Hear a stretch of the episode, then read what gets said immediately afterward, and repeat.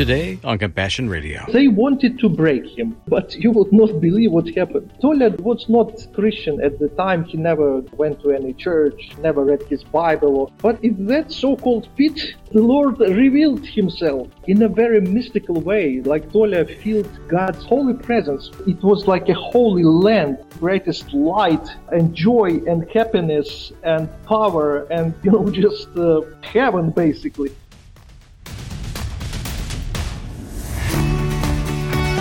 On the darkest nights of the soul, the Spirit of God breaks through. It's a testimony we hear again and again on Compassion Radio. Hi friends, Bram Floria here with a fresh story of the kinds of breakthroughs that transform lives and how those transformed lives change destiny. Sometimes at great cost and suffering, in the midst of it can come great triumph along with profound grief. And that's where we pick up today. We're continuing an interview we began yesterday with Oles Dmytrenko, who's a pastor, a faith leader, and a father of the modern church in Ukraine. If you missed yesterday's segment, plan to stop by compassion radio dot com to catch the podcast replay. We'll pick it up as Oles described what it's like to inform a war widow that the father of her five children and one of his best friends will not be coming home. Remember, you can help with our Serve Ukraine project as it picks up the pieces of shattered lives. I'll tell you how later in the broadcast. And now to part two of this important interview. We did not even call her on the telephone. We just knocked at her door to be present with her in yeah. the moment when she was supposed to hear this terrible news. Just being with those who suffer means a lot, means a lot. So we cannot remove tragedy. We cannot change external uh, situations. But uh, being with people physically, emotionally, not necessarily talking a lot, because what, what can you actually say, right? But being with people in this time. And so this is, I think, what God is doing in our lives. He's not removing the difficulties, but He is present in us, with us, near us, in our suffering, in the trials we are going through. Oles, there's a long tradition in American military history of the very thing you just mentioned, how you showed up for your friend. And it's always been a very formal thing. We see it in our movies, we see it in our historical pictures of when it's time to honor those who have fallen on the battlefield. The very first report is with a commanding officer in a dress uniform being escorted by some kind of spiritual advisor or counselor at the same time to approach the house. You as citizen soldiers and ministers are having to step into that kind of a spiritual tradition that our country knows very well. And you did it with great grace. It doesn't seem like it's as organized or as historically significant in your country until now to do that. But I'm proud of you for, in your heart, hearing the Spirit say, this is your role, Oles. It's time to be the pastor again and to be a dear friend. Yes. Yes, Bram. It is also interesting, you know, that sometimes we do not choose to, no. you know, formally to be a minister or servant, things like that. But as long as we do what is right according to our Lord, you know, we we are His His hands, uh, you know, yes. we are His uh, His body basically on this earth, and fulfilling His will. As you speak this about one hand doing this, one hand doing the other, the prayer and action are a continuum. It's, they're not separate. It, it almost gives me a whole new spin on Jesus saying, don't let your left hand know what your right hand is doing. It's not that He's saying, if bad things are happening, do something correct on the other side of you. It seems like He's talking more about this integration, that if you're hanging from a cliff with one arm and you're reaching for another person around you, your arms are working independently, but your whole self is involved with saving somebody. Wow. It seems like that's kind of what you've been called to do. Yeah. Yes, I can just agree to that. Describe to me your friend, Tolia, Anatoly, and how he came to know the Lord as you understand his story, and why that made him a hero of yours. Uh, Anatoly... Uh... It's a very interesting personality, strong personality, bright personality, and he loved life. Uh, he was very sincere very real, very present in this moment, um, honest and true. Uh, when he looked at your eyes, you know, he was very honest, mm. very easy to be friends uh, with people like Tolia. An interesting thing, like his father was Georgian, Caucasus area. Across the uh, Black Sea from you. Yeah, yeah, yeah, exactly. And his mother uh, is a Ukrainian. Mm. And so it means that uh, he has this Caucasus um, blood, this Georgian blood.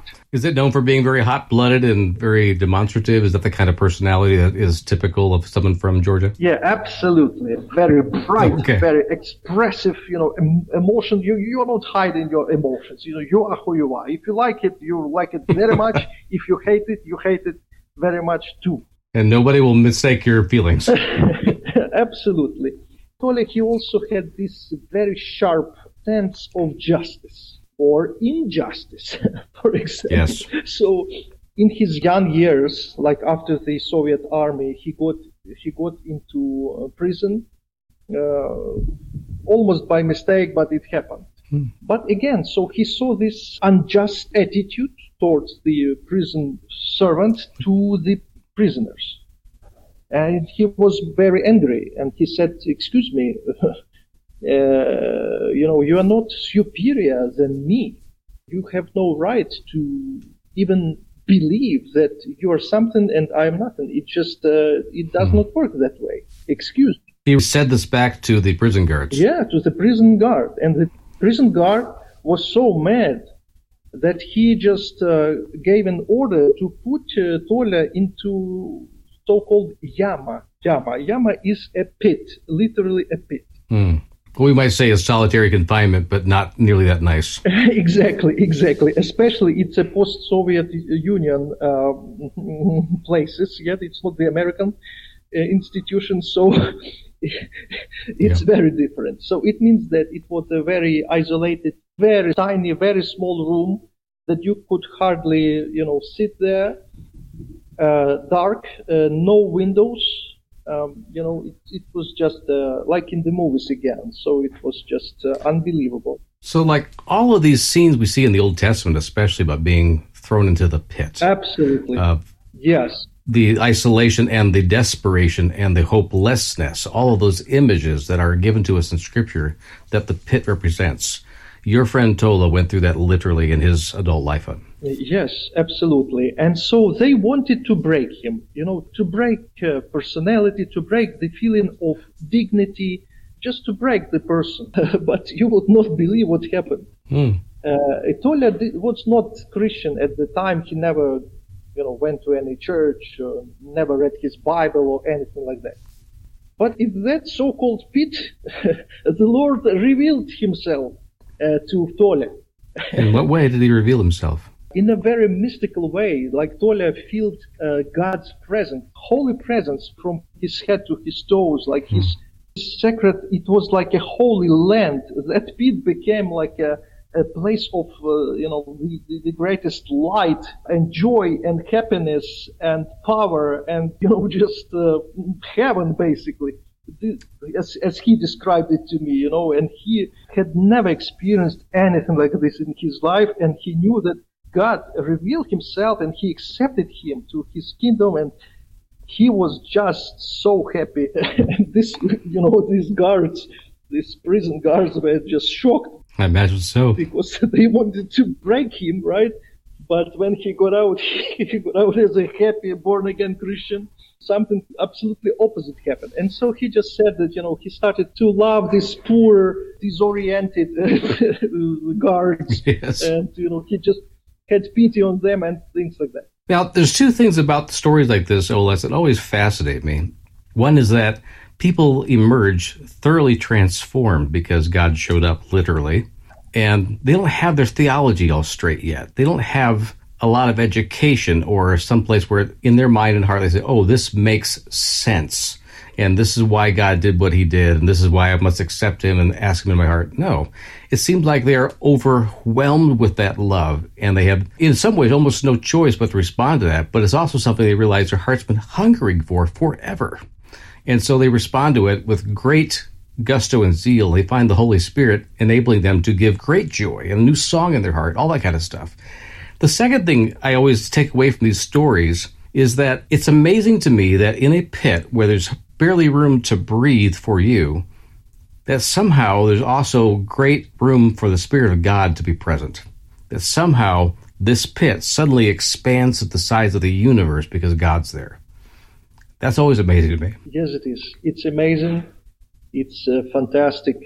As to the faith and theology, for example, so he started to read his Bible after that. I and, bet. Uh, and so that was the answer uh, when the faith uh, became healthy, mm. we can say, or strong. Yep.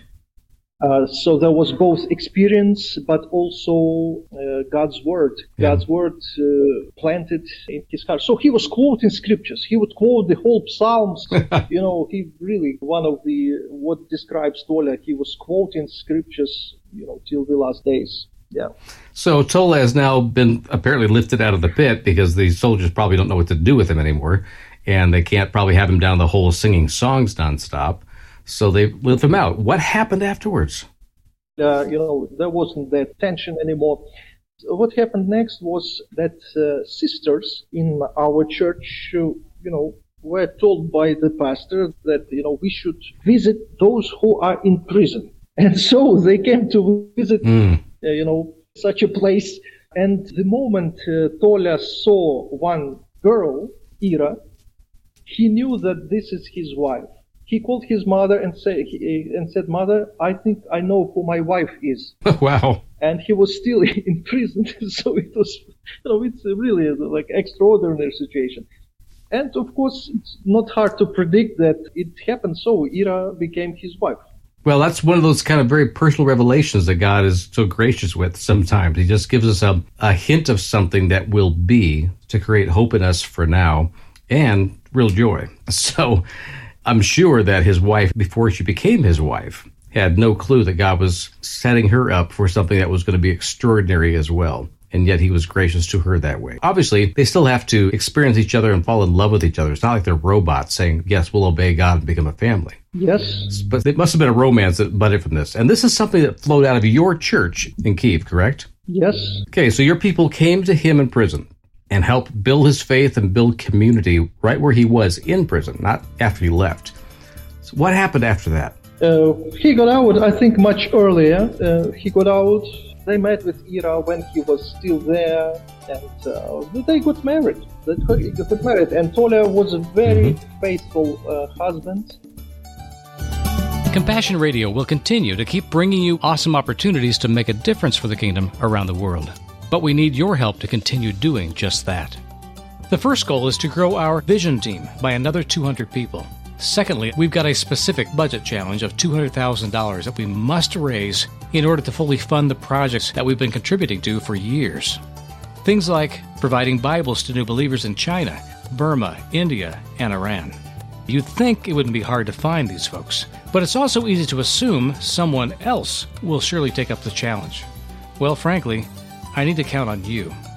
I'm confident in you and the Lord's provision through you to make all these things possible, and much more. Would you take a moment today to seriously consider joining our vision team?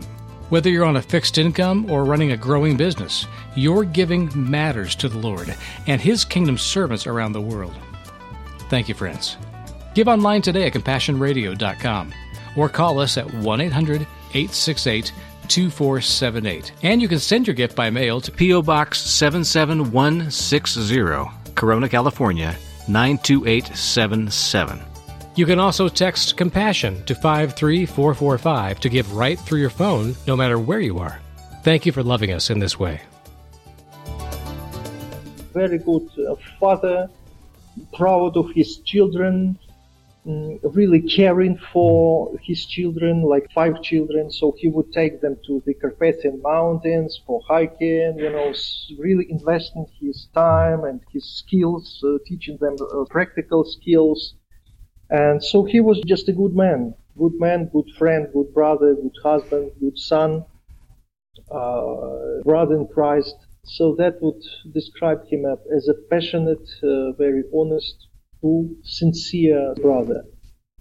Uh, to finalize, uh, you know, he did what our Lord did for us. He he gave his life. He gave mm. his life for us. For his family, for his country, for the kingdom of God, too. And I know these things are all factually true, but it's hard for us to even get our hearts and minds around the kind of power that a life like that has over friends. Yeah. I know that you and your friends in church and your family are grieving. And you're a pastor. You've had many years of ministry to others. And as you say, your prayers have changed. You're not looking for an answer for the problem of grief in your friend's life, but you are willing now to step into being with them while they suffer. So if you don't mind me asking you personally, Oles, what is God speaking to you in this time? In this time, uh, there is war going on. And at this situation, when any moment a Russian rocket can hit your building or my office, it's very different. Yeah. It's not like praying in uh, peaceful times uh, because safety safety issues are important. Uh, right. The human body works differently a little bit. The number one is everything which is connected with safety yes. and self-protection. It is number one. So it, it it's on the first place, right? So these are the major changes. And so actions are probably mm-hmm. more important than prayers because emotionally uh, the human body takes energy to the physical realm. Basically, this is how it just works, to protect yourself. You have to be all together. The moment you have yes. to run, you just run. The fight or flight, yes. Of course, it's very subjective, but ju- just sharing my own perspective on this. Yes, sir. Uh, so I think this is how the feeling is different. The prayers, radically, these prayers uh, must be um, very emotional, very, you know, super spiritual and so on. But in reality, I have just the opposite experience. They are very dry, like mm. in my life, because... Simply because this is how human body operates. I understand. Yeah, it takes your energy and it's more focused on what you are supposed to do yeah. to act in your actions to protect yourself, save yourself, protect others, save others. Uh, so it's more like that. I'm not asking the question to set you up for a explanation of some sweet place in your life or heart where God is speaking to you in a very tender way. It may not be tender at all right now. I guess what I'm asking is, as you pray, the way God has enabled you to pray now, which is very visceral and very survival-oriented and do the next thing, is there anything that you sense that the Holy Spirit is speaking to you as you're praying that way, as you're living that way? Is there any sense that you feel like God's message to you personally is? There may not be. Yeah, God's message uh, for me is the Book of Lamentations. Hmm. Uh, you know, understood. Uh, it's in the Bible for some reason, right?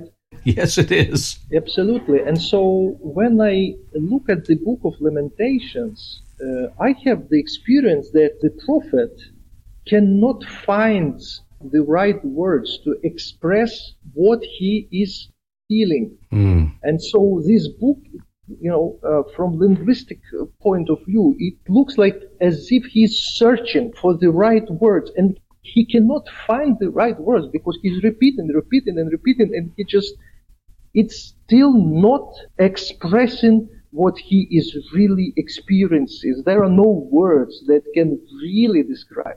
Finally, like maybe the third chapter or something like that, you know, he describes some terrible things that he saw with his eyes, and so little by little, you know, he just opens up his heart, but he's in this search of trying to express basically his trauma and the atrocities that he saw with his own eyes. So I think uh, in our situation and the times of war, when you are in the middle of the war and all this injustice and atrocities and everything. So the Book of Lamentations. What can you do? You can just lament. And because there is external force, you know, there isn't much you can do about it. It's true. And you mentioning this, Oles, tells me that you're being reminded that when God speaks, his word is speaking. It has all along. And if we have no other mystical experience in our lives at all, the word of God is still sitting in front of us saying, can I say something to you? he's obviously speaking the name Ukraine in that Book of Lamentations. It could be named the Book of the Palestinians, the Book of the Israelis, the Book of the Burmese. It is God speaking to wherever someone suffers, for whatever reason. And so I appreciate you saying that, that even when things are dry, when things are not any more personal than just everyone else's suffering is somewhat similar to yours, there's still God right in front of you. And if we will just turn to it and actually allow him or challenge him even to say, if you are real, and this book is really telling me the truth, then I'm going to read it and I'm going to expect you, God, to say something to me. I have never, ever heard that prayer answered in the negative. Everyone who's ever told me they prayed that way has said, it came to me exactly as I needed. Mm-hmm. Well, Oles, it's been a fantastic conversation with you in, in terms of helping us understand the core of what it means to stay right where you are and let God be with you in it. I want to ask you to circle back around now again to your friend Tolia and his family. I didn't ask any more details about the children, other than that there are five of them. Can you tell me a little bit more about his children and how the church is coming around his wife and children now? Of course, uh, they will need uh, our prayers. We talked a lot about prayer, and so they are the ones who would need our prayers, who would need our support, uh, our presence, uh, whenever it is possible to just be with them at this time. Uh, it's a shock, and of course it's a big pain uh, these children are experiencing. Yes. How old are they, Oles? Yeah, the oldest, you know, from five-year-old, uh, not five, I think he's already the first class, who, first class at school. The youngest goes to the first class at school, okay. And the oldest um, is eighteen or nineteen, something okay. like that. So the full range yeah. is there, so um, they miss their dad badly. They would need our prayers and support, definitely. I would be praying, too, that people hearing this program would be thinking in terms of, I miss this family. I miss Tolia, and I've never even met him. I think one of the great hopes we have as a kingdom of God, as a family around the world, that even if we don't understand each other's languages, there will come a day in the presence of God himself where every language of Babel comes back together and is understandable from the heart to the heart, and none of us will be afraid or ashamed of approaching somebody else in the kingdom and saying, would you tell me your story? I can imagine the time when we all sit around that campfire in heaven and let him tell his story. Exactly. That would be amazing. I can imagine that too. Now we, of course, we cry, and it's like waves, you know, wave after wave. One moment it's dry, another moment it's the way of tears. Uh, but when we meet uh, together, I think we will laugh. We will laugh a lot and uh, hear some funny stories, and it will be just an absolutely different experience. Yes.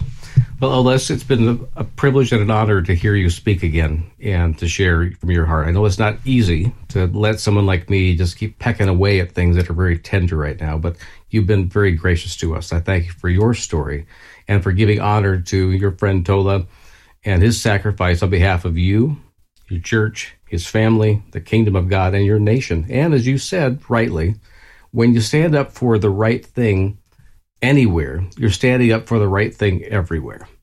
And I do believe that the Christians of Ukraine are standing up for the rights of free assembly and freedom of conscience for those all around the world. This is not just a disagreement about territory.